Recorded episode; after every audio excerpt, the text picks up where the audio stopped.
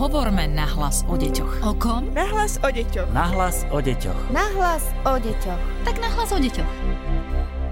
Začíname spolu nový týždeň, je pondelok 15. marca a my vás vítame v ďalšej časti podcastu Na hlas o deťoch. Pozdravuje vás Darina Mikolášová a hneď v úvode sa vám chcem poďakovať, pretože podľa aktuálnych údajov je náš podcast druhým najpočúvanejším slovenským podcastom v kategórii Deti a rodina a patríme dokonca medzi 40 najpočúvanejších aj v Českej republike, takže pozdravujeme aj k našim susedom a ďakujeme, je to hlavne vďaka vám. Dnes nás čaká zaujímavá téma, téma hoaxov, dezinformácií, ktoré sa často dostávajú nielen k nám, rodičom, ale aj k našim deťom. A ja sa o tom budem rozprávať s Estrou Keverovou, psychologičkou Výskumného ústavu detskej psychológie a patopsychológie. Dobrý deň, vítajte. Dobrý deň. Už dlho premyšľam nad tým, prečo sa práve obdobie pandémie koronavírusu stalo obdobím, keď sa vo veľkom začali šíriť hoaxy a dezinformácie. Čo je za tým, že sa to vyhrotilo práve v tomto čase? Alebo je to o tom, že sme si to začali iba ako si viac všímať? V podstate viera v rôzne alternatívne výklady sveta a spoločnosti tu bola prítomná od nepamäti. Či už to bola viera v rôzne tajné spoločenstva, ktoré chcú ovládnuť svet, ako napríklad Slobodomurári a Ilumináti, alebo to boli teda konšpiračné teórie, ktoré napríklad stáli aj za šírením antisemitizmu v období pred druhou svetovou vojnou, ako sú protokoly sionských mudrcov, čo bola vlastne koncepcia, ktorá tvrdila, že Židia chcú ovládnuť svet, alebo napríklad rôzne antivaxerské hnutia sa dajú tiež zaradiť do tejto kategórie presvedčení. Na pozadí týchto alternatívnych výkladov sveta alebo spoločnosti sa šíria teda rôzne hoaxy, rôzne dezinformácie, teda rôzne milné informácie ohľadne rôznych udalostí. A to, čo majú vlastne spoločné, je vlastne presvedčenie, že veci sa dejú z nejakého dôvodu. Tento dôvod je súčasťou určitého tajomstva a kto pozná toto tajomstvo je niečím výnimočný. Čiže má určitý typ moci, ktorý vyplýva z toho, že pozná niečo, čo ostatní nepoznajú. Preto sú v podstate aj takéto alternatívne výklady sveta veľmi lákavé pre ľudí. Pojem hoax je v podstate pojmom z postmoderného slovníka. V minulosti napríklad sme používali pojem ako z mediálna kačica, čiže je to vlastne nejaká dezinformácia, e, teda niečo, nejaké milné presvedčenie. Samozrejme, že teda týmto hoaxom, dezinformáciám a konšpiračným teóriám sa začalo dariť najmä teda rozvojom multimédií, rozvojom sociálnych sietí, rozvojom internetu. Sú šírené často anonymne že nevieme, kto ich hovorí alebo kto, kto to tvrdenie tvrdí. Takisto majú teda veľmi široký dosah na ľudí a zároveň tie toky tých informácií sú veľmi neprehľadné. To znamená, že vlastne nikto ani nevie, že odkiaľ tá informácia vznikla, odkiaľ sa šíri. A čo sa teda týka situácie pandémie, zdá sa, že v takto náročnom období strádania sa darí týmto alternatívnym výkladom sveta. Pretože tieto príbehy, nejaké zjednodušené výklady sociálnych udalostí, uspokojujú určité potreby a vyvolávajú určité emócie. Ľudia sú teda viac disponovaní napríklad veriť, že za tým strašným, čo sa okolo nich deje, že za tou pandémiou, je niečo viac. Hľadajú vynika, na ktorého by mohli ukázať prstom, na ktorom by sa mohli vyzúriť alebo teda vyliať svoju zlosť. Zároveň takým ďalším dôvodom môže byť, že sú ľudia ako keby izolovaní, bez sociálneho kontaktu, sú vlastne uzavretí vo svojich domovoch a teda ťažko môžu nejaké svoje názory konfrontovať s niekým iným, a teda tá diskusia, tá sociálna diskusia, ktorá vyplýva z toho sociálneho kontaktu, je častokrát práve tým, čo obrusuje tie hrany týchto extrémnych nejakých tvrdení alebo presvedčení. Žijeme v dosť veľkej neistote, čiže môže byť za tým ako keby taká úzkostná túžba proste kontrolovať tú situáciu. To znamená, že keď ja budem vedieť, prečo sa to deje, budem vedieť aj kedy to skončí a nebudem sa v tom cítiť taký stratený, taký bezmocný. Zároveň tá potreba istoty je tu na veľmi silno prítomná. Tá konšpiračná teória ponúka také veľmi ako keby stabilné, také jednoznačné riešenia. Že takto to bude, také to bude rozdelenie sveta, toto sa tým sleduje, títo ľudia sú za tým, v podstate také veľmi jasné a jednoznačné. A dá sa povedať, kto verí dezinformáciám, hoaxom viac? Či sú to skôr starší alebo skôr mladší ľudia? No akože veľmi ťažko sa vyjadruje k týmto porovnaniam rôznych skupín. Ono sa veľakrát uvažuje o tom, že či napríklad konšpiračné teórie sú viac lákavé, alebo teda tie hoaxy, tie dezinformácie sú viac lákavé pre ľudí s nižším vzdelaním alebo s vyšším vzdelaním. Hej, tiež sa uvažuje o porovnaní starších a mladších. Ono na to v podstate v našej krajine nemáme dáta, čiže nevieme úplne povedať, ako to je. Samozrejme, že keď sa tak nad tým zamyslíme, tak tí mladší ľudia majú v podstate prístup k rôznym multimédiám, viac technológiám, k vlastne tým sociálnym sieťam. Je to vlastne určitá súčasť ich života. Veľká časť ich života prebieha v podstate v tom virtuálnom priestore, kde sa keby takéto hoaxy, dezinformácie a konšpiračné teórie šíria veľmi jednoducho. A pokiaľ teda absentuje nejaké kritické myslenie alebo teda nejaká mediálna gramotnosť, tak samozrejme, že im môžu veľmi ľahko uveriť a teda prijať ako keby za svoje. Zároveň aj tí starší ľudia samozrejme majú nejaké svoje subkultúry, majú nejaké svoje bubliny, kde môže kolovať určitý typ skreslenej informácie. Aj tam sa to samozrejme objavuje. Ono asi dôležité je rozvieť kritické myslenie, rozvieť tú mediálnu gramotnosť, či už v školách alebo v rodine. Prečo venujú dezinformáciám pozornosť práve mladí? Je množstvo dôvodov, pre ktoré mladí ľudia vyhľadávajú alternatívne výklady sociálnych udalostí. Pre každého môžu byť tieto dôvody iné. Samozrejme potom je veľmi dôležité, že pri práci s tými mladými ľuďmi zistiť, že čo stojí za tým toho konkrétneho mladého človeka. Jedným z tých dôvodov je veľmi prozaický dôvod a to je ten, že mladosť je v podstate obdobím experimentovania, kde mladý človek experimentuje so svojím telom, so svojou sexualitou, so svojou mysľou, s užívaním návykových látok, ale takisto aj s rôznymi výkladmi sveta, s rôznymi názormi, ideami. Čiže keby táto viera v tie konšpiračné teórie alebo nejaké alternatívne výklady sveta a spoločnosti môže byť proste takýmto experimentom. Zároveň je teda toto obdobie obdobím hľadania samého seba, a teda nejakého experimentovania s vlastnou identitou alebo snahou zaradiť sa niekam. No a vtedy táto túžba po prijatí, pokiaľ nie je akoby dostatočne saturovaná rodičmi alebo učiteľmi, tak ten e, mladý človek ju hľadá v nejakej kamarátskej partii a pokiaľ teda ide o nejakú subkultúru, ktorá je alternatívnou subkultúrou, tak v tejto subkultúre môžu kolovať aj takéto alternatívne predstavy o svete, o spoločenských udalostiach, ktoré môžeme teda nazvať konšpiračnými teóriami. A on ich teda na základe toho, že v podstate túži byť prijatý, ako keby preberá za svoje, aby ho teda tá partia prijala. Takisto je tam teda ten faktor toho rebelstva alebo rebelovania voči autoritám, ako keby ten mainstreamový výklad sveta, ktorý ako ponúkajú dospelí, sa mi nepáči, alebo teda som voči nemu, pretože ho ponúkajú dospelí a príjmam teda ten alternatívny výklad. Hej, lebo chcem ako keby sa vzoprieť tej autorite tých dospelých. Zároveň ako keby je tu plne veľmi silno prítomný aj taký pocit zrušenia, alebo teda nejakého takého adrenalínu že svet nie je vlastne iba taký šedivý, ako mi o ňom hovoria dospeláci, hej. taký obyčajný. Je za tým niečo viac. A ja viem o tom, že za tým je niečo viac. Čiže som niečím výnimočný. Väčšinou tí mladí ľudia hľadajú to svoje miesto vo svete, takže to budovanie toho zdravého sebavedomia je tam veľmi dôležité. A pokiaľ akoby nie je prítomné, tak ten mladý človek si to môže saturovať tým, že priadní sa k nejakej skupine, ktorá vie niečo viac ako tí ostatní a tým som výnimočný tým som lepší. A môžu sa ľahko dostať k hoaxom aj naše deti? Samozrejme, k hoaxom sa môžu dostať deti aj kdokoľvek iný. Závisí od toho, že aké majú prístup a kam. Či už je to cez nejaké sociálne siete, cez nejaké ako keby média, internet, ale takisto aj cez nejakých dôležitých dospelých v ich životoch môžu byť aj od rodičov, aj od, aj od učiteľov, od kamarátov. Ono je otázne, či to dieťa, dajme tomu v období toho mladšieho školského veku, či na tom prvom stupni tej základnej školy, že to vôbec pre ňo je nejaké akože významné. Hej, lebo keby z hľadiska tej vývinovej psychológie to dieťa už staršie si viacej začína teda nejak uvedomovať, reflektovať nejaké sociálne javy, sociálne vzťahy a tak ďalej, kdežto to mladšie dieťa ešte akoby nerieši takéto veci, takže pre neho to akoby nemusí byť ani lákavé v podstate. Možno to počuje od kamaráta, zopakuje to, ale ako nemyslím si, že by úplne to bolo pre neho nejaká dôležitá vec. To mladšie dieťa má aj také dosť obmedzené možnosti konania. Ešte stále keby žije podľa pravidel, ktoré mu určujú dospelí. Čo spôsobujú tieto rôzne dezinformácie? V čom sú u mladých nebezpečné? Tak je to najmä v tom, že ako keby ovplyvňujú to, ako o veciach a spoločenských udalostiach alebo vzťahoch rozmýšľame. A to, ako o určitých veciach rozmýšľame, alebo o určitých spoločenských vzťahoch rozmýšľame, tak to v podstate ovplyvňuje aj to, ako sa tá spoločnosť k týmto vzťahom stavia. Napríklad množstvo tých konšpiračných teórií ako keby ukazuje prstom na nejakú sociálnu skupinu. Ju napríklad viní z niečoho, alebo tvrdí, že ona je za tým nejakými negatívnymi javami v spoločnosti čo teda môže mať keby veľmi reálne dôsledky na túto sociálnu skupinu, že napríklad môžu byť odopreté určité práva. Presne tak, ako to vlastne bolo pre tou eh, druhou svetovou vojnou.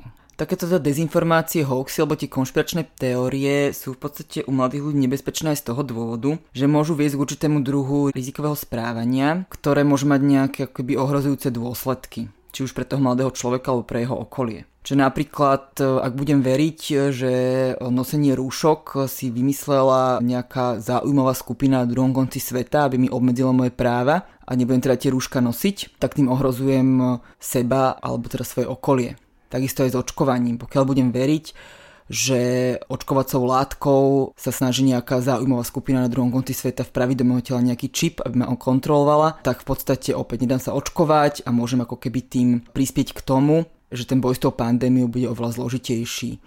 Ale takisto je akoby dôležitá tá spoločenská akcia. Pokiaľ by sa napríklad nejaký politik riadil podľa nejakých e, konšpiračných teórií alebo hoaxov, tak môže to mať nejaké negatívne dôsledky na určité skupiny ľudí. Môžeme vysvetliť aj to, prečo veríme skôr konšpiračným teóriám ako práve teóriám vedecky podloženým, teóriám vedcov? Ono samozrejme, že keby sme sa teda vrátili k tej situácii nejakej pandémie, ktorú teda okolo seba máme, tak samozrejme, keby som bola veľký skeptik, tak sa môžem spýtať, že aké máme dôkazy na to, že tie rúška naozaj pomáhajú, ak máme dôkazy na to, že to očkovanie skutočne pomôže riešiť pandémiu. To sú vlastne také otázky, ktoré ako keby v súčasnosti, keďže toto ochorenie je veľmi mladé, táto situácia, s ktorou sa tu teraz potýkame, je veľmi nová, nevieme na ne asi 100% odpovedať. Ale pre mňa to je vlastne, že veda pracuje na základe veľmi prepracovanej metodológie, je veľmi dôsledná a nedovolí si proste len tak niečo tvrdiť. Dajme tomu na 100%, alebo veci vždy uvažujú o tom, že za akých podmienok môžu niečo tvrdiť. A samozrejme, že tie dáta sú obmedzené, aj v teda prípade covidu, alebo očkovania, alebo čohokoľvek, ale si myslím, že je ako keby rozumnejšie